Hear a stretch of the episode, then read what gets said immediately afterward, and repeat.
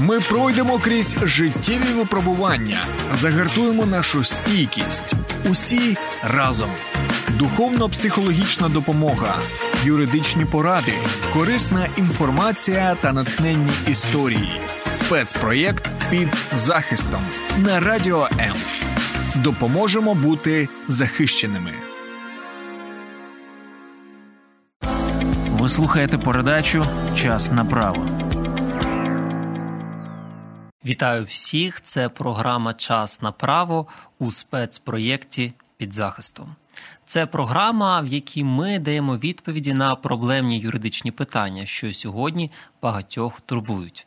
Сьогодні ми будемо говорити про відповідальність всіх тих, хто розв'язав війну Росії проти України, про те, хто може покарати російських військових і чи реально притягнути до відповідальності президента Росії. Доєднуйтесь до нас в соцмережах. Таким чином ви зможете нас не тільки слухати, а й дивитись, оскільки наші програми одночасно транслюються у відеоформаті. Коментуйте наші стріми, для нас це дуже важливо. Далі коротко про те, як нас знайти в соцмережах.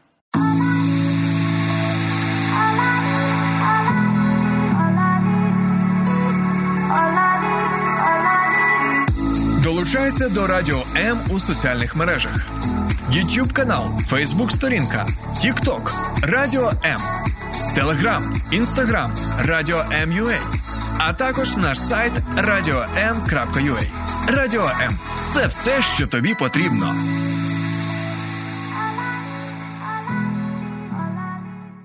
З 2014 року наша країна зазнає неминучі втрати через російську агресію. З 24 лютого цього року кількість жертв і втрат досягла небачених раніше масштабів. В багатьох з нас, хто втратив своїх рідних, друзів, свої домівки, є несамовите бажання помститись. В рамках цієї програми ми будемо говорити про правову помсту. Це розмова про помсту, яка має місце і може існувати в рамках міжнародного права.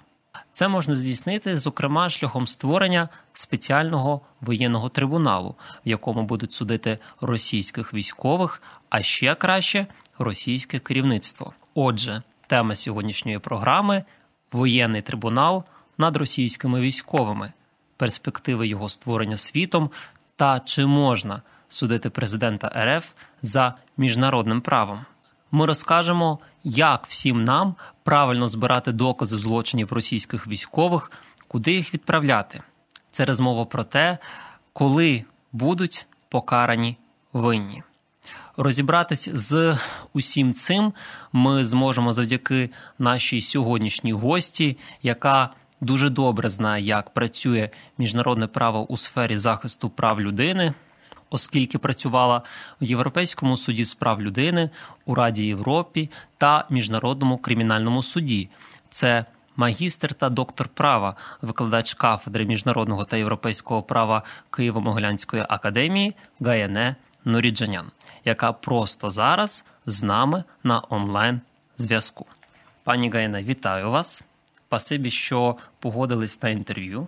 Добрий день, дякую за запрошення. Давайте спершу глядачам пояснимо, в чому загалом у нас відмінності між воєнним трибуналом, який може бути в перспективі створений, та міжнародним кримінальним судом, який вже існує і функціонує. Щодо спеціального е, воєнного трибуналу. Е, Тут чітко треба дати йому визначення, тому що під цим терміном можуть розуміти дві різні інституції. Є ідея створення міжнародного трибуналу, спеціального трибуналу, е, який буде покликаний розслідувати саме злочин агресії.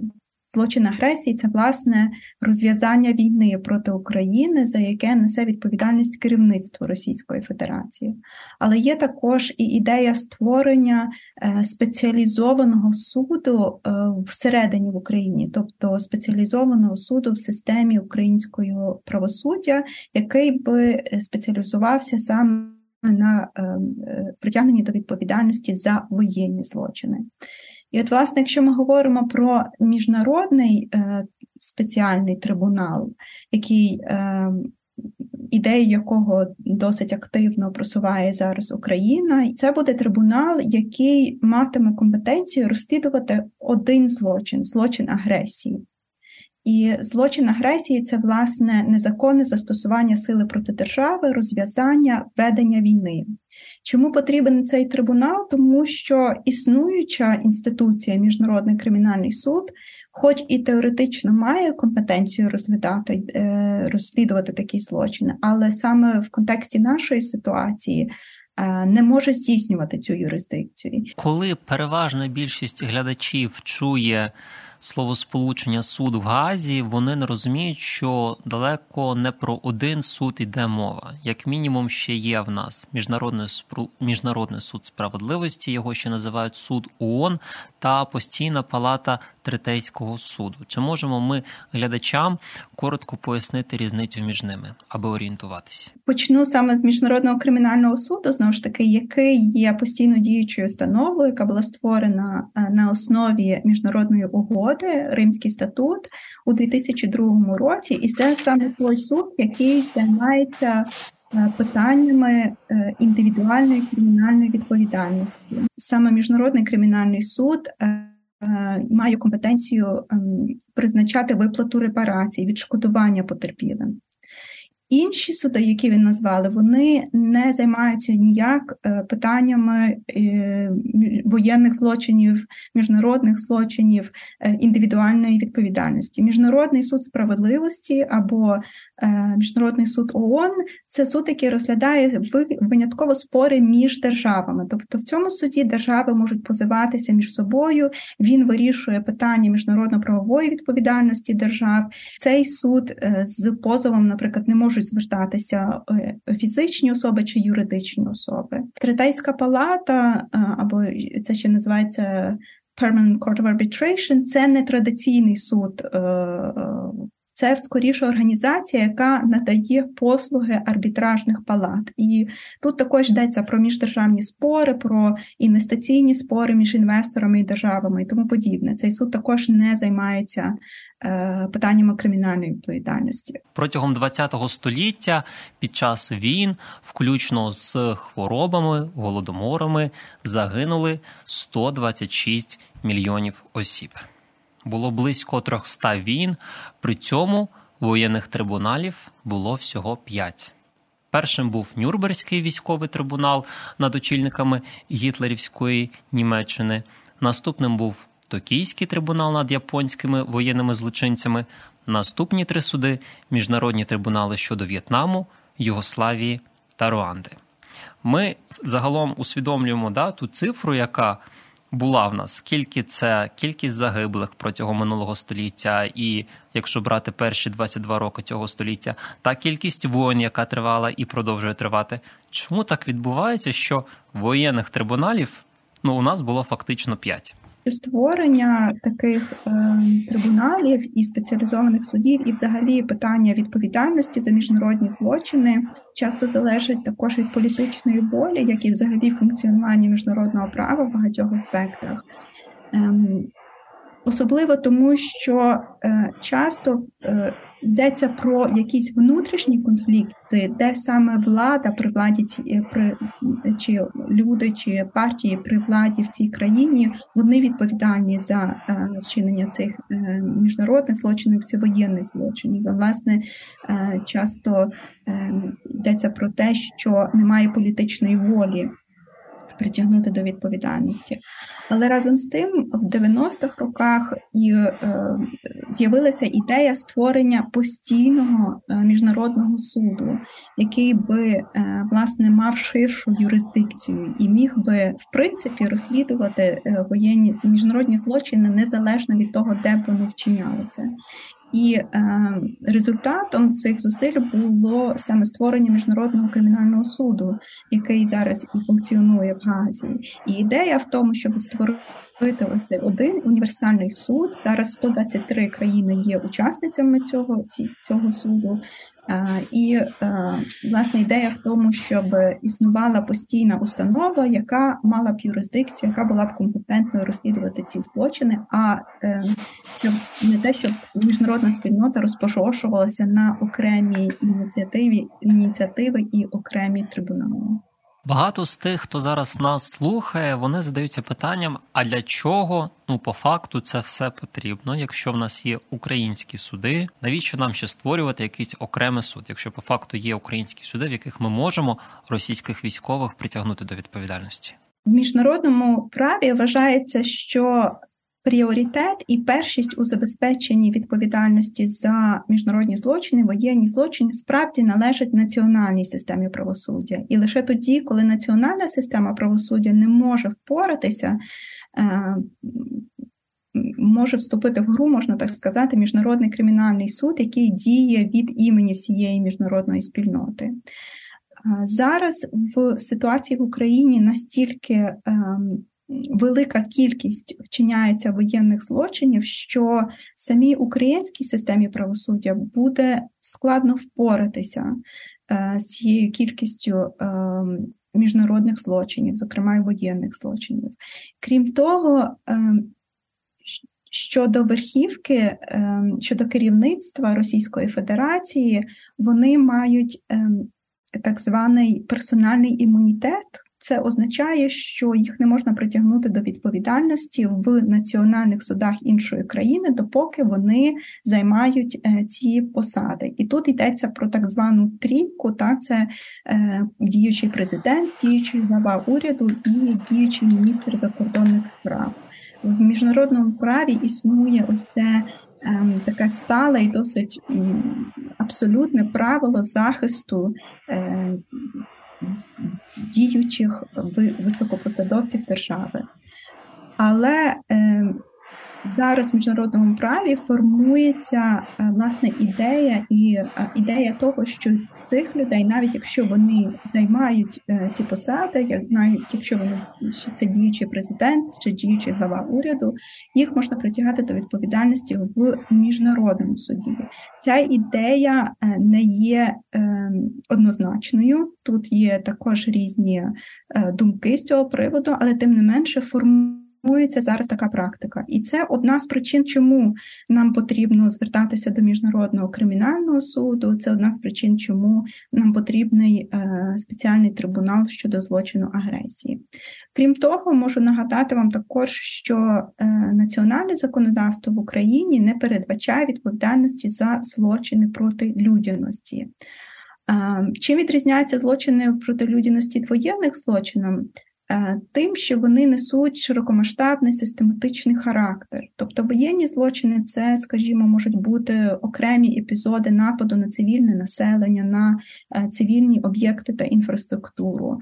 А е, Злочини проти людяності вони відображають саме існування певного плану широкомасштабного систематичного нападу на цивільне населення. І ми бачимо, що ці ознаки присутні в діях е, російського керівництва чи Росії як держави проти України і українського народу.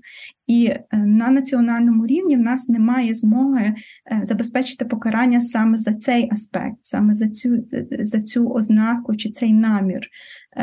Російського керівництва в їхніх діях проти українського народу. А міжнародний кримінальний суд має юрисдикцію.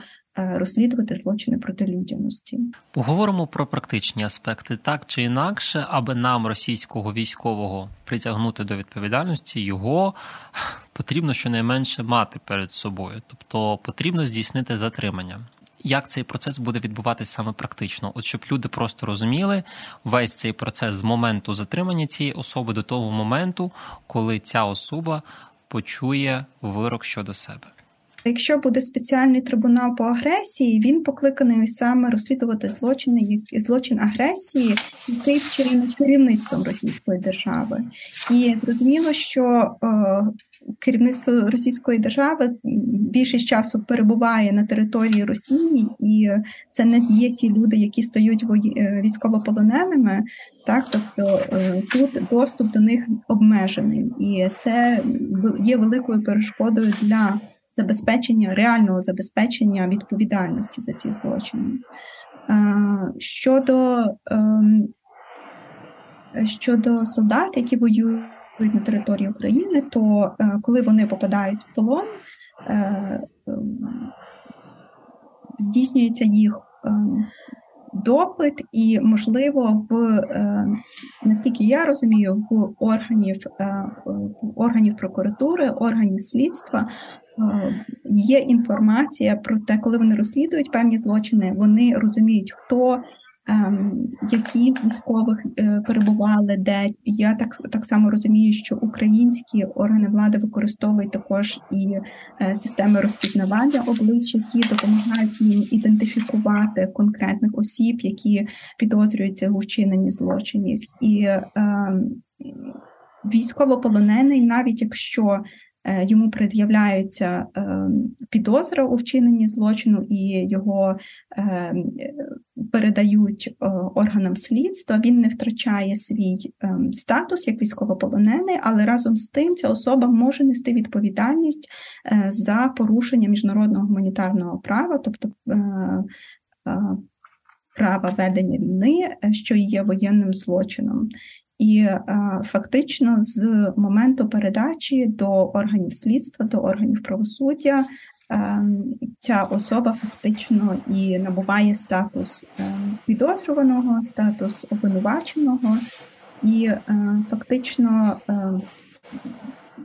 можна сказати, також і продовжує перебути в статусі військовополоненого допоки Е, компетентний суд не вирішить, не винесе рішення про засудження цієї особи за воєнні злочини. Багатьох хвилює, аби саме винні понесли у відп... Е, понесли відповідальність за те, що з ними зробили. Якщо, наприклад, ми візьмемо гвалтівника з Бучі Київської області, який після вчиненого втік назад в Росію, чи реально якимось чином його звідти видворити задля притягнення до відповідальності, оскільки важливо аби саме ті, хто вчиняв, відповідали за вчинене. Розслідування злочинів, які вчиняються безпосередніми виконавцями, це завдання для національної системи юстиції.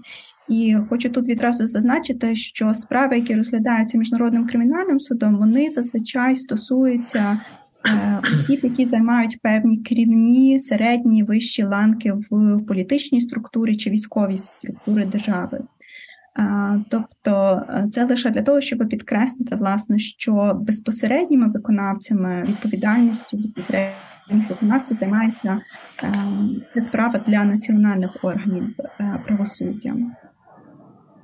Ем, але доступ до тих осіб, які, е, яким вдалося покинути територію України після того, як вони вчинили злочини, це набагато складніше питання. Е, тобто, якщо вони будуть е, перебувати на території Росії, скажімо, отримати до них доступ буде надзвичайно складно. Е, це лише досить нереалістична перспектива, коли ми говоримо про те, що можливо колись зміниться влада в Росії, і вони вирішать допомогти цим зусиллям забезпечення відповідальності за воєнні злочини. Якщо ж ми говоримо про людей, щодо яких видається ордер на арешт міжнародним кримінальним судом, то тут ситуація ситуація може бути трохи інша, але це не обов'язково виконавці безпосередньо, а це люди, які віддавали наказ про вчинення воєнних злочинів, чи люди, які керували, здійснювали контроль над тими, хто вчиняв ці воєнні злочини, але або командири, які знали, що такі злочини вчиняються, е, можливо, навіть підбурювали своїх підлеглих до до їх вчинення і не вчинили жодних дій для того, щоб їх попередити. От якщо така особа перебуває е, перебуває в розшуку е, відповідно до ордеру на арешт, виданого міжнародним кримінальним судом, тоді існує можливість затримання цієї особи, якщо вона опиниться на території держави-учасниці Римського статуту, адже всі е, учасниці Римського статуту, держави-учасниці будуть е, мати зобов'язання затримати таку особу і передати е, особу е, в міжнародний кримінальний суд. Так, мало ймовірно, взагалі е, вбачається ситуація, коли Росія зможе видати цю людину добровільно. Однак, як ми зрозуміли, якщо цей військовий перебуває на території учасниці Римського статуту, країни-учасниці Римського статуту, це є цілком реально. Поговоримо про збір доказів. Якщо ви стали потерпілим або свідком воєнних злочинів в Росії, фіксуйте та надсилайте докази. До цього закликає Офіс Генерального прокурора України. Офіс разом з українськими та міжнародними партнерами створив ресурс для документування воєнних злочинів, скоєних російською армією в Україні. Заходьте на сайт warcrimes.gov.ua та відправляйте докази. Посилання прикріплюємо в коментарях до нашого стріму. Щоб зафіксувати воєнний злочин, залиште інформацію про себе. За словами Офісу генпрокурора, ця інформація під надійним захистом. Також опишіть порушення із зазначенням точного місця та всіх деталей, постраждалих та пошкодження. Завантажте фото або відео. Це загалом допоможе здійснити правосуддя в українських судах, міжнародному кримінальному суді, а також в спеціальному воєнному трибуналі, що буде створений в майбутньому. Важливо те, що 2 березня 2020 року прокурор міжнародного кримінального суду Карім Хан оголосив про відкрите розслідування ситуації в Україні. Офіс прокурора створив спеціальний портал, через який будь-яка особа, яка може мати інформацію, що стосується ситуації в Україні, може зв'язатися з слідчими МКС, тобто Міжнародного кримінального суду. Ми лишаємо в коментарях посилання на цей портал.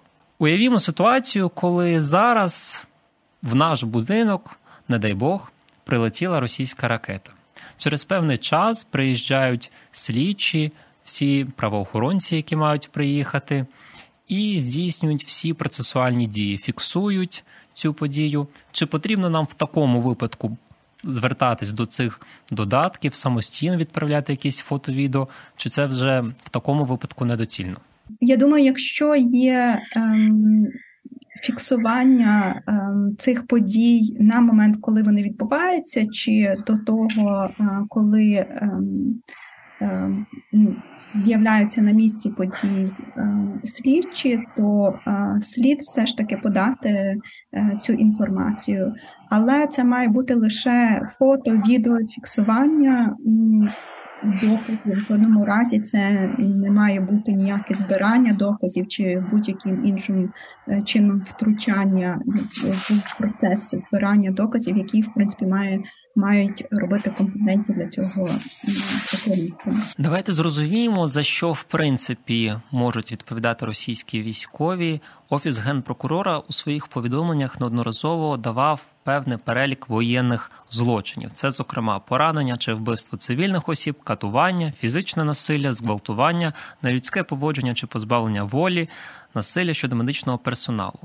Якщо уявляємо ситуацію, що російський військовий вбив українського військового, при цьому не застосовував. Засоби ведення війни заборонені міжнародним правом. Тобто у нас не застосовувались розривні кулі, кулі, що легко сплощуються в тілі людини, не застосована була хімічна чи біологічна зброя. Чи визнається це в такому разі воєнним злочином? Це залежить від обставин, в яких е, це мало місце. Тобто, якщо це відбувається під час бойових дій без застосування заборонених методів, чи заборонених методів ведення війни, чи забороненої зброї, е, тоді це не є воєнним злочином, тому що міжнародне гуманітарне право Е, фактично допускає напад і вбивство супротивника. Але якщо е, йдеться про вбивство військового українського військового полоненого, який е, явно здався в полон і перебуває в полоні, то це є воєнним злочином. Але я хочу тут е, також зазначити, що це лише підтверджує необхідність забезпечення відповідальності за злочин агресії, за злочин е, розв'язання війни, тому що навіть якщо українські військові, е, які отримали поранення чи були е, вбиті під час бойових дій, не вважаються потерпілими від воєнних злочинів, вони є потерпілими від злочину агресії, тобто від ем, власне факту розв'язання війни і введення війни. Е, Росії проти України, і власне це один ще один аргумент Е, на створення цього спеціального міжнародного трибуналу по злочину агресії. Поговоримо щодо співмірності покарання. У нас на початку серпня Київський апеляційний суд оголосив вирок російському військовому Вадиму Шишимаріну. Це взагалі був перший вирок, і відповідно до цього рішення перша інстанція дійшла висновку, що доцільно буде встановити покарання у вигляді довічного позбавлення волі. Друга інстанція рішення своє дещо змінила. Сказала, 15 років вистачить. Якщо оцінювати цю співмірність саме з позиції міжнародного права, яка тут має бути міра відповідальності?